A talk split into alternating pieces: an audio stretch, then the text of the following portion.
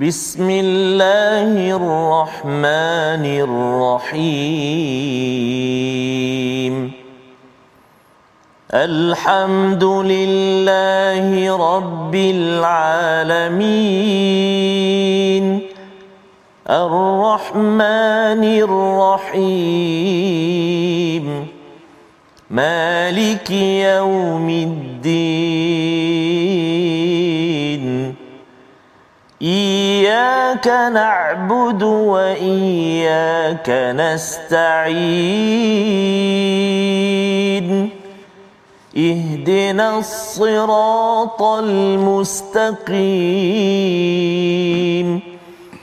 صراط الذين أنعمت عليهم غير المغضوب عليهم ولا الضالين. آمين.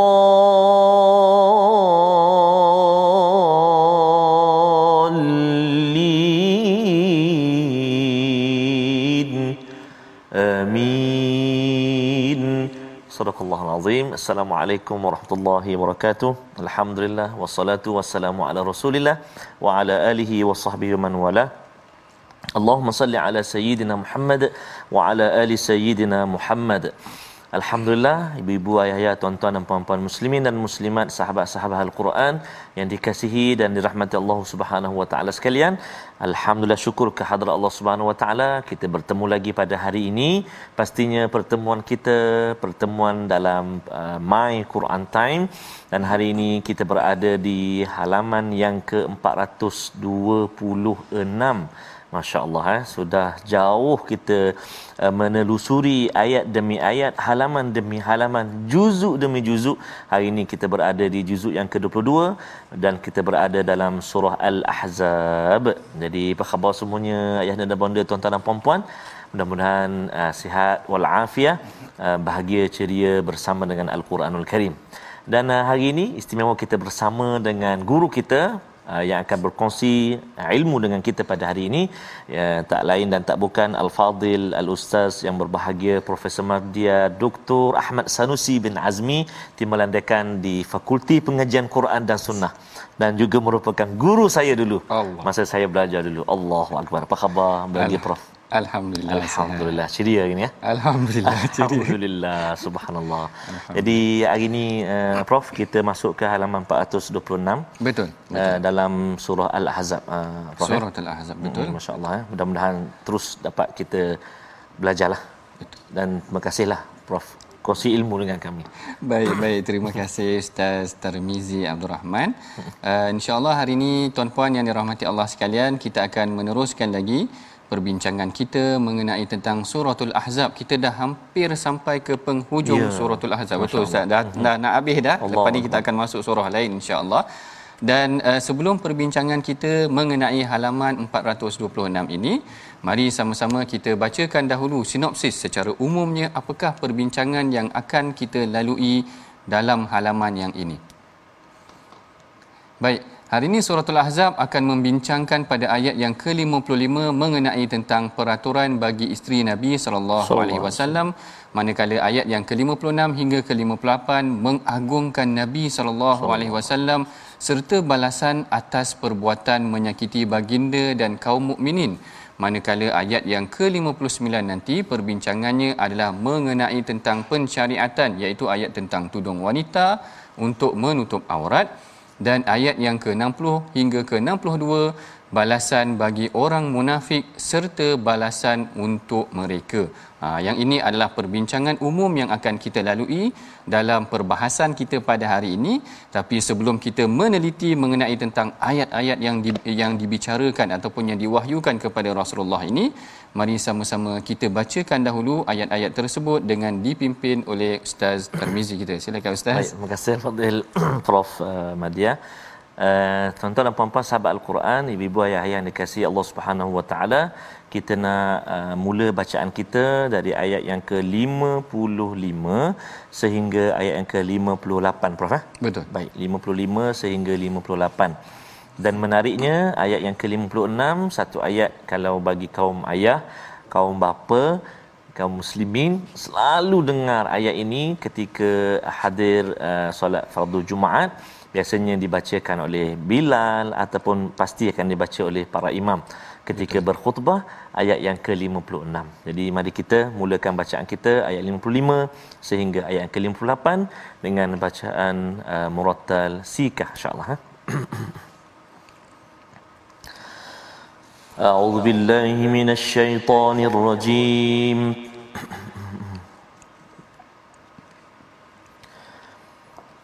لا جناح عليهن في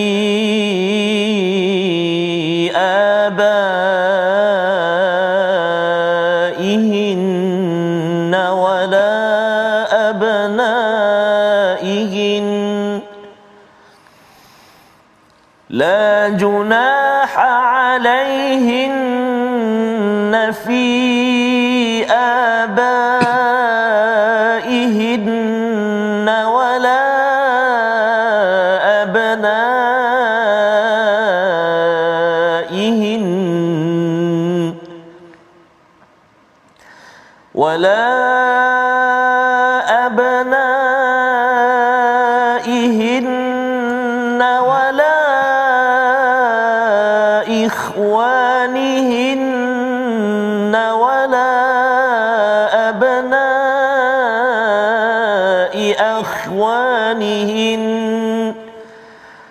ولا أبناء إخوانهن ولا أبناء إخوانهن ولا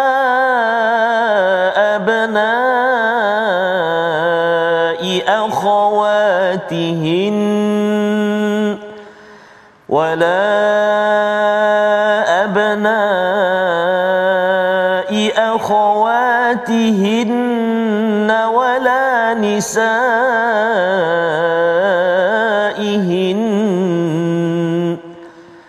ولا نسائهن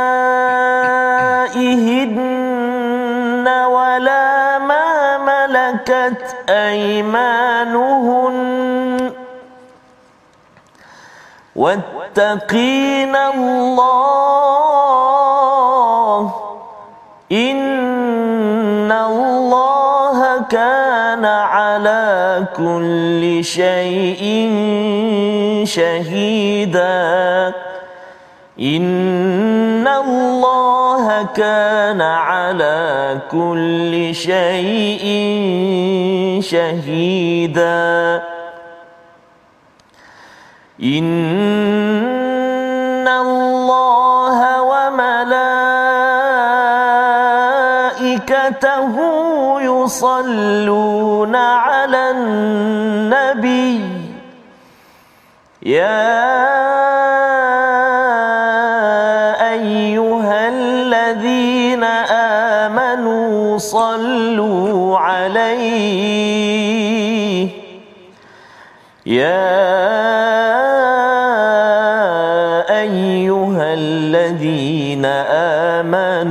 صلوا عليه وسلموا تسليما.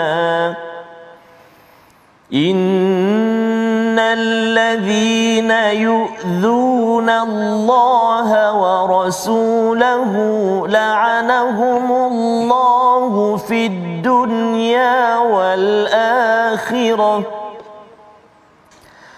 لعنهم الله في الدنيا والآخرة وأعد لهم عذابا مهينا. والذين يؤذون المؤمنين والمؤمنات بغير ما اكتسبوا والذين يؤذون المؤمنين والمؤمنات بغير ما اكتسبوا فقد احتملوا فقد احتملوا بهتانا وإثما مبينا صدق الله العظيم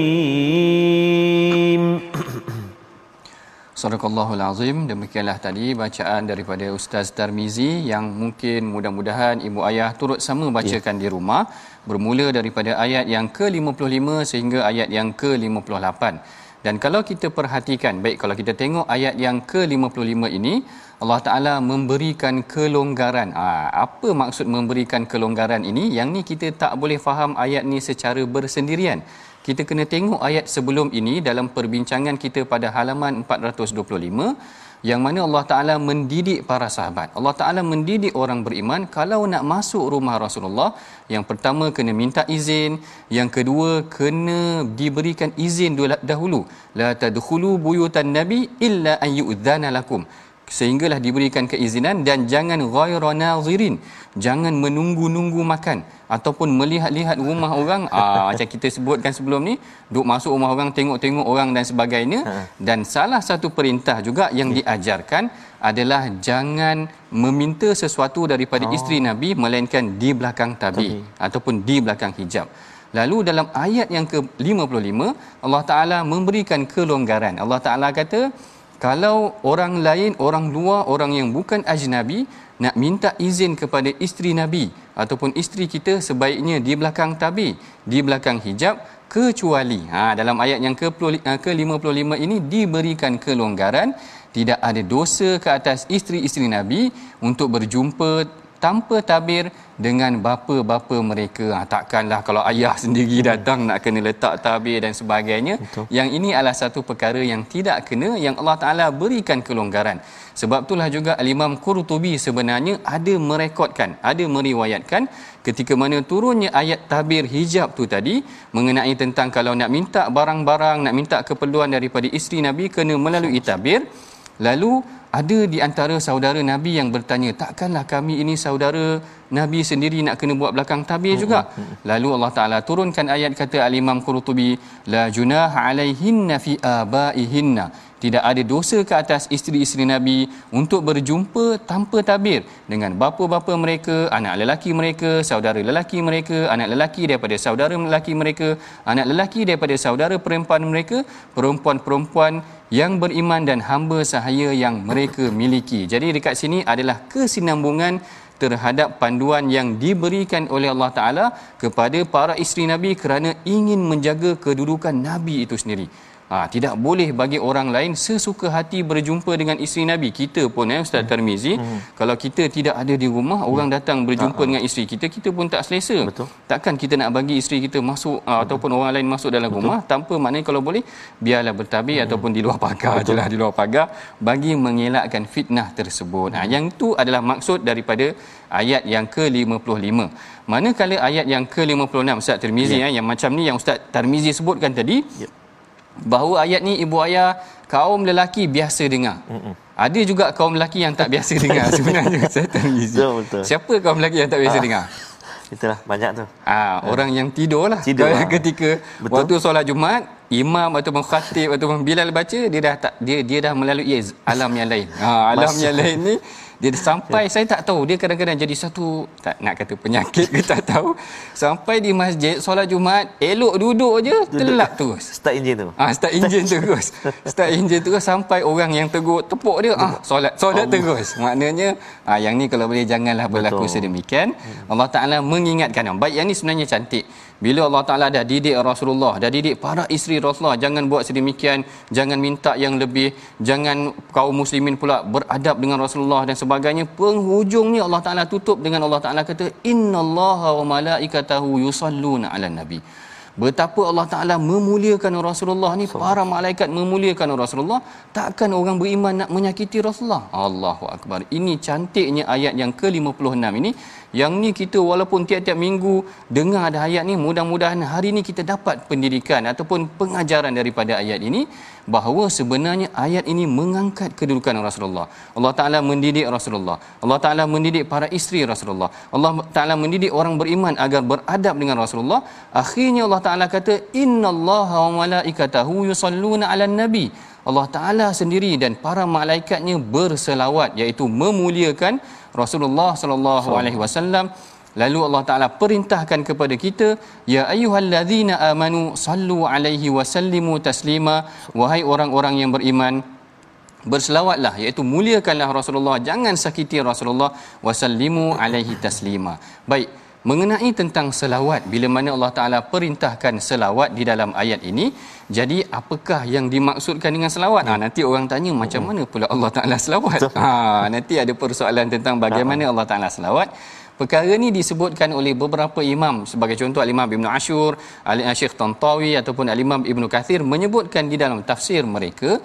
Sebagai contoh Al-Imam Bukhari menyatakan bahawa Allah bersalawat ini adalah Allah memuji Rasulullah di hadapan para malaikat. Bayangkan kita ni, bayangkan kalau saya ni ataupun Ustaz Termizi ya. kena panggil dengan agung. Allah. Allahu Akbar. Yang di Pertuan Agung panggil Ustaz Termizi nak bagi datuk ni. Allahu Akbar. Kemudian puji di hadapan khalayak ramai. Maknanya mengangkat kedudukan Ustaz Termizi, Datuk Termizi dah lepas ni. Allahu Akbar. Jadi macam tu juga Rasulullah. Allah Taala puji Rasulullah di hadapan para malaikat. Maknanya mengangkat kedudukan Rasulullah. Macam tu itu pada pandangan yang diriwayatkan oleh Al-Imam Tirmi uh, Al-Imam Bukhari. Manakala Saidina Abdullah bin Abbas menyatakan maksud selawat Allah Taala ni adalah Allah Taala memberkati kehidupan Rasulullah. Memberkati Rasulullah ni sehinggalah kepada hari kiamat nanti. Manakala Al-Imam Tirmizi di dalam kitabnya menyebutkan bahawa yang dimaksudkan dengan Allah berselawat ke atas nabi ini adalah Allah memberikan rahmat kepada Rasulullah sallallahu alaihi wasallam. Dan di dalam tafsir Al-Imam Ibnu Kathir ada diceritakan tentang kelebihan selawat. Saya kira sebenarnya ibu ayah, tuan-puan, haji haja bahawa selawat ni kalau boleh jangan tinggalkan. Sebahagian ulama ada yang menyatakan bahawa sebenarnya kadang-kadang selawat ini kedudukannya lebih tinggi daripada zikir. Kerana dalam selawat tu ada mengandungi elemen zikir. Zikir adalah zikir maknanya ada elemen zikir itu tadi tetapi selawat itu kedudukannya agak tinggi lagi lebih besar lagi. Dan di sini saya simpulkan ada beberapa kelebihan mengenai selawat. Apabila Allah Taala perintahkan agar kita berselawat yang pertama kelebihan selawat ni Allah Taala cukupkan keperluan kita dan ampunkan dosa kita. Yang ini yang saya ambil daripada hadis Saidina Ka'ab. Sorry Saidina Ubay bin Ka'ab Sayyidina Ubay bin Ka'ab satu hari tanya kepada Rasulullah sallallahu alaihi wasallam. Ditanya kepada Rasulullah ya Rasulullah inni ukthiru salata alaika fakam aj'aluka min salati? Uh, Ubay tanya kepada Rasulullah wahai Rasulullah aku nak jadikan selawat ke atas engkau ni dalam doa aku. Jadi berapa banyak aku nak baca? Berapa banyak selawat aku nak baca? Lalu uh, Rasulullah kata terpulang kepada engkau. Sehinggalah Ubay tanya lagi tanya lagi dan Ubay kata aku akan menjadikan seluruh doa aku ini adalah berselawat ke atas engkau. Lalu Rasulullah kata idzan tukfa hammaka wa yufaru laka dzambaka iaitu Rasulullah kata jika demikian maka Allah Taala akan menyempurnakan kehendak engkau dan mengampunkan dosa engkau. Ini kelebihan selawat yang pertama yang jangan kita tinggalkan selawat setiap hari kepada Rasulullah. Manakala yang keduanya Allah Taala akan mengangkat kedudukan orang yang berselawat. Dalam sebuah hadis Rasulullah menyebutkan man salla alayya salatan wahidatan sallallahu alaihi asyara salawat. Siapa yang berselawat mendoakan Rasulullah Allah Taala akan mendoakan 10 kali ganda kepada dia. Wa hutat asyru khati'at. Allah Taala ampunkan 10 kesalahan dia. Wa rufi'at lahu asyru darajat. Dan diangkat dia ke 10 kedudukan. Ini kelebihan orang yang berselawat manakala yang ketiga orang yang berselawat ini doa dia lebih mudah di dimakbulkan. Sabda Rasulullah kullu du'ain mahjub hatta yusalli ala Muhammadin sallallahu alaihi wasallam. Semua doa akan terhijab seketika sehinggalah mereka berselawat ke atas Rasulullah sallallahu. alaihi wasallam. Dan yang keempat orang yang dekat dengan Rasulullah ni nanti Ustaz Tirmizi lah ya. orang yang paling banyak selawat. Allahu akbar. Allahu akbar. Sebab itulah Rasul kata aulan nas bi yaumal qiyamah aktsaruhum salatan alayya. Orang yang paling dekat dengan aku pada hari kiamat nanti adalah orang yang akan orang yang banyak menunaikan ataupun membacakan selawat ke atas Rasulullah. Bila Rasulullah sallallahu alaihi wasallam. ataupun bila Allah Taala perintahkan tentang orang Islam kena banyak berselawat ya ayyuhallazina amanu sallu alaihi wasallimu taslima ada sahabat yang tanya macam mana nak selawat pula ha, sebab sahabat kata ha. kami tahu macam mana nak bagi taslim iaitu salam tapi bagaimana nak beri selawat, selawat. baca ha. selawat jadi kaedah yang mudahnya macam yang tuan-puan ibu ayah biasa dah baca dalam hmm. solat. Hmm. Selawat yang paling mudah sebenarnya adalah selawat Ibrahimiyah. Subhanallah. Iaitu selawat hmm. yang kita baca dalam solat. Hmm. Allahumma salli ala Muhammad wa ala ali Muhammad kama sallaita ala Ibrahim wa ala ali Ibrahim. Ya, seterusnya sehingga habis itulah yang diajarkan oleh baginda Nabi sallallahu alaihi wasallam kepada para sahabat Nabi sallallahu alaihi wasallam dan ayat yang ke-57 ke-58 bila Allah Taala dah angkat Rasulullah Allah Taala dah puji Rasulullah Allah Taala beri ancaman jangan pula kamu sakiti Rasulullah hmm. Allah dan Rasul kerana Allah Taala mengangkat kedudukan Rasulullah kenapa pula kamu nak menyakiti Rasulullah melakukan perkara yang tidak disukai oleh Rasulullah sallallahu alaihi wasallam. masya-Allah menarik perbincangan kita pada hari ini. Sebelum kita masuk kepada bahagian yang mhm. kedua bawah tu nanti ayat 59 ada perbincangan yang kedua pula. Mari sama-sama kita bacakan ataupun hayati perkataan pilihan kita pada hari ini. Ha, perkataan pilihan kita adhiya. Yu'zun nabi kan kita kata adhiya ini maksudnya mengganggu ataupun menyakiti yang mana perkataan tersebut diulang sebanyak 24 kali di dalam al-Quran. Ha, kalau di dalam ayat ini sebenarnya kalau kita tengok ayat yang ke-58 ada, ayat yang ke-57 pun ada menerangkan mengenai tentang orang-orang yang menyakiti Allah dan Rasul ini Allah Taala melaknat mereka. La'anahumullahu fid dunya wal akhir Allah Taala melaknat mereka. Apa maksud laknat? Para ulama menyatakan maksud laknat ni Allah Taala tarik keberkatan ataupun tarik rahmat daripada kehidupan kita. Macam mana kehidupan kita ni ibu ayah tuan puan sekiranya tidak disertai dengan rahmat daripada Allah Taala. Kalau boleh perbanyakkan selawat ke atas Rasulullah. Jangan melakukan perkara yang dilarang oleh Rasulullah kerana ia menyakiti Rasulullah. Dan melakukan perkara-perkara kebaikan. Mudah-mudahan Allah Taala akan merahmati kita semua dan Amin. tidak melaknat kita. Kita akan sambung lagi perbincangan kita selepas daripada ini. Kita berehat dahulu seketika insya-Allah.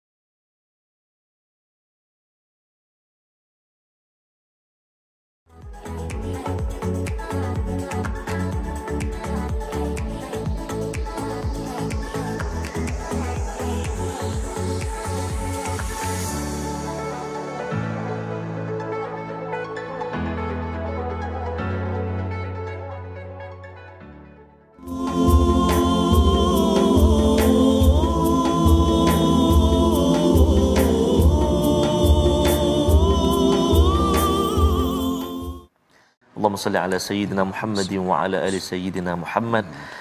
Uh, tanyalah dalam jiwa kita, dalam hati kita, dalam diri kita, siapakah di antara kita yang tidak rindukan baginda Nabi Muhammad sallallahu alaihi wa ala alihi wa sahbihi wa baraka wasallam? Pasti kita semua merindui baginda Nabi sallallahu alaihi wa ala alihi wa sahbihi baraka wasallam. Mudah-mudahan saban hari kita berusaha bersama dengan al-Quran yang dibawakan oleh Nabi sallallahu alaihi wasallam apa nama ni? Menyegarkan ingatan kita senantiasa dan menjadikan kita hamba-hamba Allah yang ringan lidah kita senantiasa bersalawat kepada junjungan besar Nabi kita Nabi Muhammad sallallahu alaihi wa ala alihi wasahbihi wasallam insyaallah taala amin. Tuan-tuan dan puan sahabat al-Quran yang dikasihi oleh Allah Subhanahu taala sekalian uh, prof ya kita nak singgah jap ha. ke ruangan tajwid kita. Betul. Kita ulang kaji sekejap apakah uh, perkongsian yang kita nak kongsi dengan para penonton pada hari ini pastinya tentang huruf-huruf yang kita nak jaga dalam bacaan kita yang kita nak lihat iaitu antaranya contoh dalam surah al-ahzab halaman 426 kita baca pada hari ini kita nak menjelaskan sebutan kita pada kalimah-kalimah yang mengandungi huruf-huruf yang bersifat lemah antaranya yang kita nak fokuskan iaitulah huruf ha dan juga huruf ha dalam ayat yang ke-58 auzubillahi minasyaitanirrajim فقد احتملوا بهتانا وإثما مبينا Baik, fokus kita iaitu pada kalimah ihtamalu dengan buhtanan. Yang pertama ihtamalu huruf ha, ha pedas. Ha spicy ya, ha pedas. Ha, dekat mana kita kenal pasti dekat mana tempat keluar dia? Tempat keluar dia dekat tengah halkum kita kan. Dekat tengah rongga halkum kita ni. Tengah. Ha.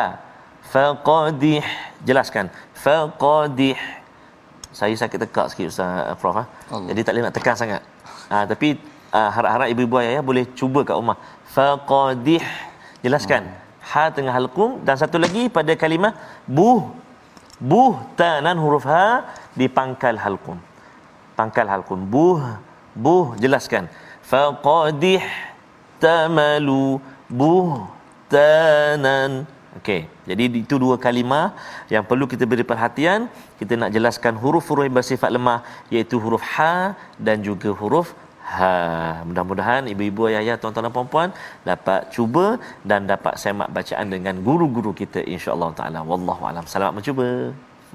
Masya Allah. Baik, terima kasih Ustaz Termizi. Saya kira sebenarnya itu adalah satu kesilapan ataupun ya. kesalahan yang biasa berlaku. Betul, Ustaz. Antara ha dengan ha ni oh, kadang-kadang tertukar. semua dia orang ha, tertukar dan sekali agung semua sama. Sebenarnya dia boleh menyebabkan ha, makna ayat Allah. itu boleh lari kadang-kadang. Ha, ini yang agak betul. kita kena jaga betul-betul sifat huruf tersebut. Dan kalau kita boleh tengok kembali pada ayat yang ke 58, 59 sehinggalah ke ayat yang ke 62 kalau tadi kita dah cerita bagaimana Allah Taala mengangkat kedudukan Rasulullah, Allah Taala melarang kita daripada menyakiti Rasulullah. Ayat yang ke-58 sebenarnya Allah Taala melarang kita menyakiti orang-orang yang beriman.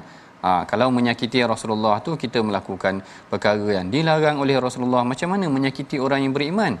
Menyakiti orang yang beriman ini ada disebutkan di dalam hadis yang mana Rasulullah kata inna arbar riba. Riba yang lebih dahsyat lagi daripada riba yang biasa adalah dia kata istihlal irdun imri'in muslim iaitu kita menghalalkan uh, men, apa menghalalkan uh, menjatuhkan kehormatan uh, orang lain. Allah. Allah Akbar. Sebenarnya tu menyakiti orang beriman. Betul. Hari ini kalau dalam Facebook, Betul. dalam Twitter hmm. kita letak gambar orang lain macam Betul. memalukan dia Betul. sebenarnya tak kena. Betul. Yang ini juga antara pengajaran yang kita boleh ambil daripada ayat yang ke-58 Jangan kita sakiti orang beriman. Jangan kita upload gambar dia sehingga menyebabkan dia rasa malu, memalukan orang lain perkara yang dilarang dalam agama. Ini antara pengajaran yang kita boleh praktikkan dalam kehidupan kita setelah kita belajar ayat yang ke-58 ini. Sebelum kita masuk ke ayat yang ke-59 sampai ke ayat yang ke-62, kita baca dahulu ayat ini bersama dengan Ustaz Tarmizi kita insya-Allah. Terima kasih kepada uh, Prof Madia Dr. Ahmad Sanusi tuan-tuan dan puan-puan, ibu-ibu, ayah-ayah, muslimin dan muslimat, penonton yang dikasihi dan dirahmati Allah Subhanahu Wa Taala, kita nak menyambung bacaan kita uh, ayat yang ke-59 sehingga ayat yang ke-62. Uh, Tadi kita baca ayat yang ke-55 mencabar, bagi saya mencabarlah uh, Prof eh. sebab dia ada mat banyak sangat tu.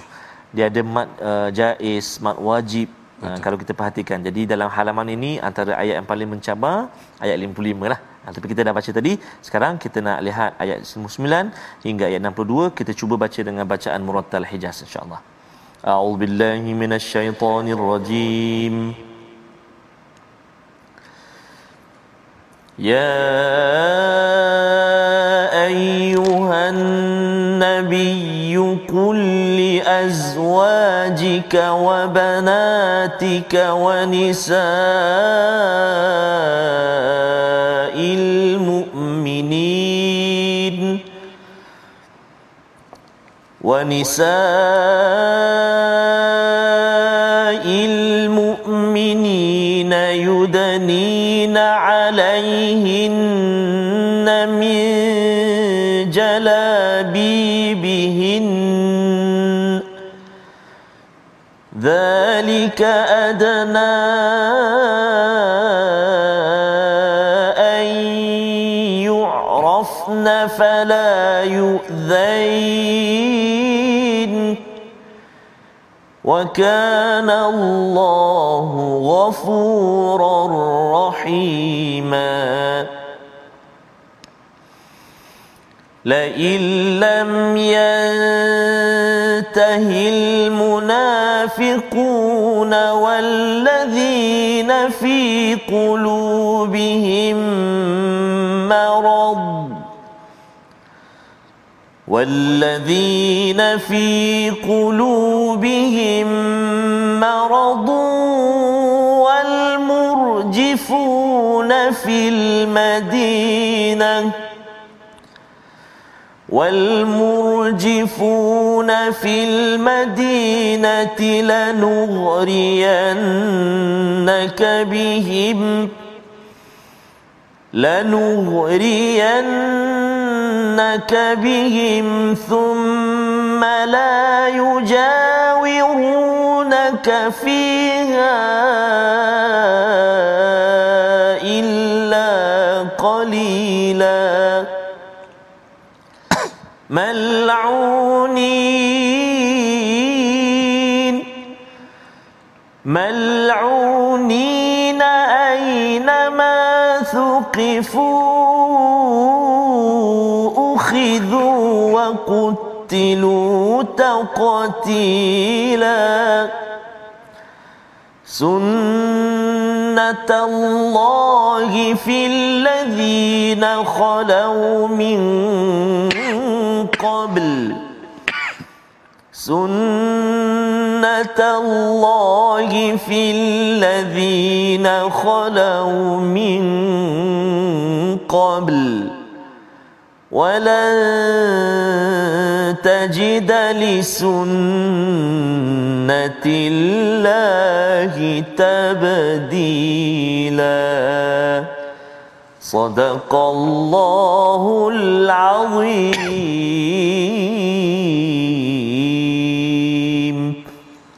Assalamualaikum. azim.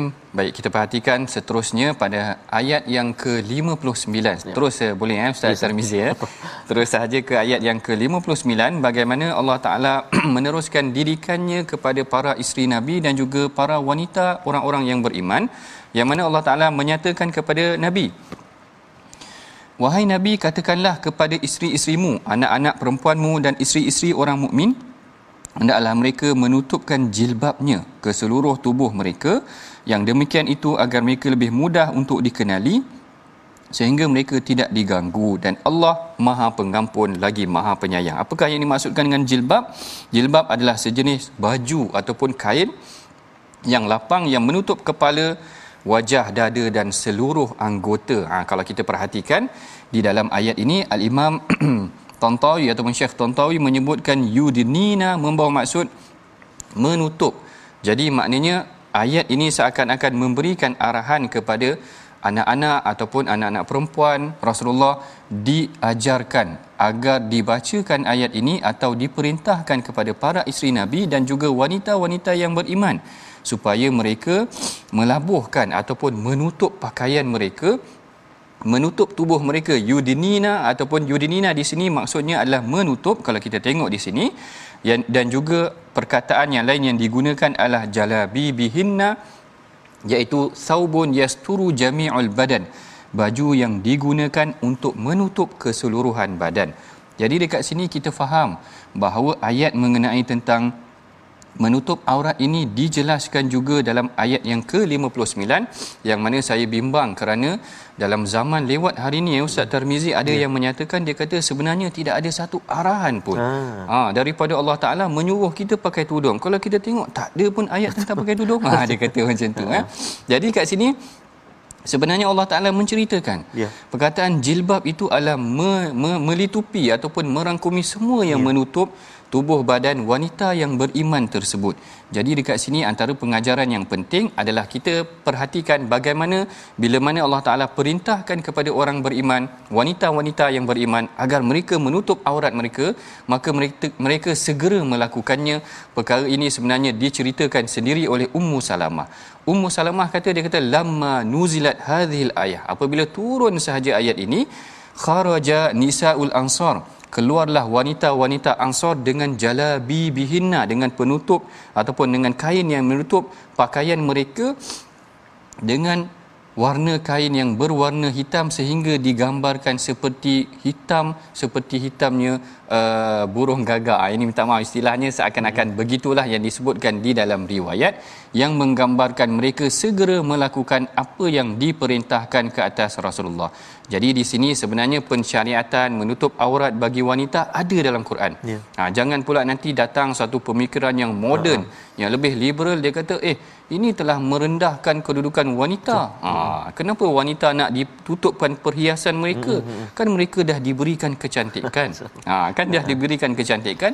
Kenapa kecantikan tu nak kena di di ditudung saji kan? Ha, di istilah yang kadang-kadang memeli kita pula macam pakai tudung saji dan sebagainya. Jadi sebenarnya ini adalah arahan Allah Taala apa tujuannya diceritakan dalam ayat yang tersebut.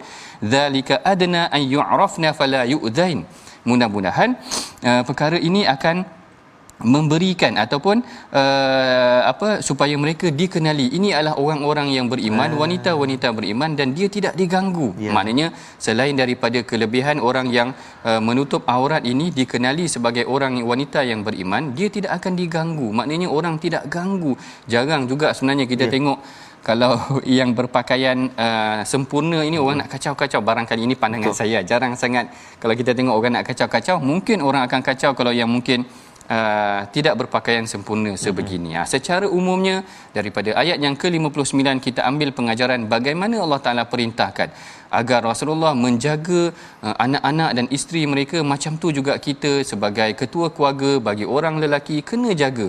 Kat sini perintahnya walaupun kepada Rasulullah tetapi dari aspek aplikasinya buat diri kita sebagai ketua keluarga kita hendaklah menjaga anak isteri kita dengan apa yang telah diperintahkan oleh Allah kepada kita. Ha, ini menariknya Allah Taala perintahkan sedemikian Kemudian ayat yang ke-60 Allah Taala cerita pula tentang sikap orang munafik. Ha, sebenarnya kenapa? Kerana orang munafik ni dia suka kacau Rasulullah. Ha, dia suka kacau Rasulullah. Kalau kita masih lagi ingat orang hmm. munafik inilah yang menimbulkan fitnah kepada Betul. Rasulullah. Yeah. Kan dia kata Aisyah sedemikian, ha. dia kata isteri Nabi sedemikian. Sebenarnya dia berkaitan juga. Maknanya seakan-akan Allah Taala nak mengangkat kedudukan para isteri Nabi itu tadi ya. lalu diperintahkan agar mereka ini menjaga penampilan mereka aurat mereka sehingga tidak diganggu oleh orang munafik kerana Allah Taala menyebutkan Allah Taala sebutkan dalam ayat yang ke-60 jika orang-orang munafik orang-orang yang ber- berpenyakit dalam hatinya dan orang-orang yang menyebarkan kabar bohong di Madinah tidak berhenti menyakitimu niscaya kami perintahkan engkau untuk memerangi mereka. Nampak? Barangkali ada kaitannya dengan apa yang diperintahkan sebelum itu bagaimana penjagaan wanita di Madinah itu kalau tidak dijaga dia akan diganggu oleh golongan munafik ini sendiri. Ya. Dan di sini saya suka untuk sebutkan apa yang dibacakan oleh Ustaz Tanmizi tadi sangat menarik. Mal'unin orang ini akan dilaknat akan dijauhkan rah, uh, apa rahmat daripada Allah Taala yang ni yang kadang-kadang kita bergurau gunakan perkataan ni tapi yeah. sebenarnya tak apa sesuai perkataan ni kita pun kata malaun dia ni mana malaun ni sebenarnya maksudnya dia dilaknat ah dia jangan main-main oh masyaallah perkataan ni disebutkan dalam al-Quran mal'unin. Orang itu dilaknat dijauhkan daripada rahmat Allah Taala. Kadang-kadang kita pun nak melaknat kawan kita ni jangan sampai begitu tuan-puan ya kita kata. Malaun betul dia ni sebenarnya. Adalah perkataannya maksudnya dilaknat. Tak ya. tak berapa sesuai untuk kita gunakan. Kalau boleh jauhkan guna daripada perkataan tersebut yang mana ini dikenakan kepada golongan munafik yang menyakiti Rasulullah. Ya. bagaimana golongan munafik ni menyakiti Rasulullah? Kat sini saya simpulkan tiga perkara bagaimana golongan munafik menyakiti Rasulullah. Yang pertama, mereka menimbulkan keraguan terhadap Islam. Ha, ah. Kalau kita tengok bila mana orang Islam nak keluar pergi berperang, apa kata orang munafik? Orang munafik kata wa idh yaqulul munafiquna wallazina fi qulubihim marad ma wa'adana Allah wa rasuluhu illa ghurura. Kalau engkau orang keluar pergi perang, ini adalah satu janji yang sia-sia sahaja. Ini adalah tipu daya Muhammad sahaja. Dia menimbulkan keraguan terhadap Islam. Hari ini kita bimbang kalau-kalau ada orang Islam sendiri yang menimbulkan keraguan terhadap Islam. Ha. ha yang ni kita tak nak walaupun sebenarnya perkara ini dahulu dilakukan oleh golongan munafik tapi hari ini kita tak nak ada dalam kalangan kita yang menjadi seperti ejen orang munafik menimbulkan keraguan terhadap Islam eh Islam tak macam ni lah Islam tak kolot lah takkan hmm. nak kena pakai tutup-tutup hmm. macam ni ataupun hmm. Islam tak terlalu rigid lah Betul. dia kata macam tu jadi saya kira benda ni kita kena nilai semula tengok semula bagaimana ada dalam kalangan muslim kalau boleh jangan menimbulkan keraguan terhadap Islam jangan menimbulkan keraguan terhadap Al-Quran ada sebenarnya ustaz hmm. eh sebenarnya ada yang di kalangan mereka yang katakan Quran ni dah tak relevan ha, dah. Ha, ya. Quran ni turun zaman Nabi dulu. Ha, ha. Nabi naik unta dia kata. Allah Akbar dikaitkan pula dengan Nabi naik unta sebagainya. Dikatakan Quran tidak relevan dah. Ini sebenarnya sikap orang munafik terdahulu jangan kita jadi seperti orang munafik. Manakala yang keduanya juga bukan sahaja golongan munafik ini menimbulkan keraguan terhadap Islam, mereka juga memburuk-burukkan Rasulullah sallallahu alaihi wasallam. Yang ni yang kita juga tidak mahu macam mana yang kita pernah bincangkan ataupun dibincangkan sebelum ini mengenai tentang kisah hadithul ifk iaitu fitnah yang dikenakan terhadap Sayyidatina Aisyah perkara ini sepatutnya tidak berlaku. Ini tugas orang munafik. Mereka memburuk-burukkan Islam dan mereka memburuk-burukkan Rasulullah. Dan yang ketiganya mereka menyebabkan perselisihan bergaduhnya sesama orang Islam. Perkara ini pernah berlaku ketika mana dalam peperangan Bani Mustalik. Yeah. Ha, dalam perang Bani Mustalik, ketika mana uh, orang Islam nak ambil air di, teli, uh, di telaga, telaga, lalu datang Jahjah ha, Jah-Jah ni daripada golongan muhajirin. Saya suka nama ni. Jah-Jah nama dia. Jah-Jah. Bin Mas'ud daripada golongan muhajirin. Nak ambil air daripada telaga bertembung dengan Sinan bin Wabar daripada golongan Ansar. Lalu berlakulah perselisihan sehingga ada dalam kalangan golongan munafik ni yang menimbulkan api kemarahan. Hmm. nak menyebabkan muhajirin dan Ansar bergaduh. Lalu Abdullah bin Ubay mengutuk-ngutuk orang Islam nak bagi bergaduh lagi. Rasulullah marah sebegini Rasulullah kata abida'wal jahiliyati wa ana baina azhiruk azhirukum apakah kamu menyeru ke arah kejahiliahan? Maknanya saling yang ni nak kelompok muhajirin yang ni nak kelompok ansar macam ada ansabiah dekat situ. Lalu Rasul kata ini tidak sepatutnya berlaku. Tetapi sebenarnya punca pertembungan ini adalah disebabkan kerana uh, perselisihan ataupun batu api yang ditimbulkan oleh golongan munafik itu sendiri. Dan akhirnya Allah Taala memberikan ancaman dalam ayat yang ke-61 mal'unin orang-orang ini akan dalam keadaan yang terlaknat di mana sahaja mereka dijumpai mereka akan ditangkap dan boleh dibunuh tanpa keampunan sekiranya atas kerosakan yang mereka lakukanlah yang ni adalah apa yang kerosakan-kerosakan yang telah sabit sekiranya telah sabit dilakukan oleh golongan munafik. Dan banyak sebenarnya pengajaran yang kita boleh ambil mengenai tentang bagaimana ayat-ayat berkaitan dengan golongan munafik. Baik kita telah hampir sampai ya. ke penghujung rancangan ya Ustaz Termizi rasa ya. macam kejap pula perbincangan ni. tak puas eh tak puas lagi. jadi mari sama-sama kita bacakan ya. dahulu resolusi apa yang boleh kita praktikkan daripada pengajian kita pada hari ini. Yang pertama sentiasalah kita berselawat ke atas Rasulullah sallallahu alaihi wasallam ini adalah perkara yang paling asas kita bincangkan dalam ayat yang ke-56 tadi. Yang kedua, jangan kita menyakiti Allah dan Rasul dengan mempersendakan segala arahannya yang kita petik daripada ayat 57 dan yang ketiganya, elakkan menyakiti mukmin yang tidak buat silap kerana ia mengakibatkan kebohongan dan dosa yang nyata macam disebutkan tadi jangan kita menyakiti sesama muslim jangan menjatuhkan maruah mereka dan sebagainya. Jadi sebelum kita mengakhiri pengajian kita, kita mari sama-sama kita bacakan dahulu doa yang akan dipimpin oleh Ustaz Tarmizi kita. Mudah-mudahan pengajian kita ini Amin. diberkati oleh Allah Taala. Insyaallah terima kasih Fadil Prof أعوذ بالله من الشيطان الرجيم. بسم الله الرحمن الرحيم. الحمد لله رب العالمين والصلاة والسلام على رسول الله الأمين سيدنا محمد وعلى آله وصحبه أجمعين. يا الله يا رحمن ويا رحيم ampunilah dosa dosa kami ya Allah ampunilah dosa mak ayah kami mak ayah mertua kami muslimin dan muslimat. birahmatika ya arhamar rahimin Ya Allah wa ya Rahman wa ya Rahim jauhkan daripada kami sifat-sifat munafik ya Allah jadikan ya Allah kami ini hamba-hambamu yang senantiasa memperbaiki amal ibadah kami kepadamu ya Allah. Dekatkan kami ya Allah dengan Al-Quran kalammu ya Allah. Menjadikan kami hamba-hambamu yang senantiasa mempelajari Al-Quran mendalaminya membacanya memahami dan mengamalkannya. Ya arhamar rahimin. Allahumma inna na'udzubika minal barasi wal junun wal judham wa min sayyi'il asqam. Wa sallallahu ala sayyidina Muhammad wa alihi wa sahbihi wa baraka wa sallam. Walhamdulillahi rabbil alamin. Taqabbalallahu minkum. Minna minkum taqabbal ya karim. Sadaqallahu azim. Uh, dan mudah-mudahan ustaz ya. Yeah. prof ya Allah Subhanahu taala menerima doa-doa kita dan kita nak mengajak para penonton semua untuk terus bersama dalam tabung uh, wakaf dan infak uh, gerakan uh, tabung gerakan al-Quran infak dan wakaf untuk ummah untuk terus melahirkan generasi al-Quran uh, menyebarkan al-Quran dan juga uh, penyampaian-penyampaian ilmu-ilmu yang lain insya-Allah taala. Dan jangan lupa untuk ikuti My Quran Time uh, sesi ulangan kita pada jam 10 malam pukul 6 pagi. Dan insya-Allah besok kita akan terus mempelajari halaman yang terakhir surah Al-Ahzab insya-Allah taala. Jadi sekadar dahulu. Terima kasih banyak prof. Sama. Mudah-mudahan kita jumpa lagi esok insya-Allah. Insya Assalamualaikum warahmatullahi wabarakatuh. My Quran Time baca, faham dan amal insya-Allah.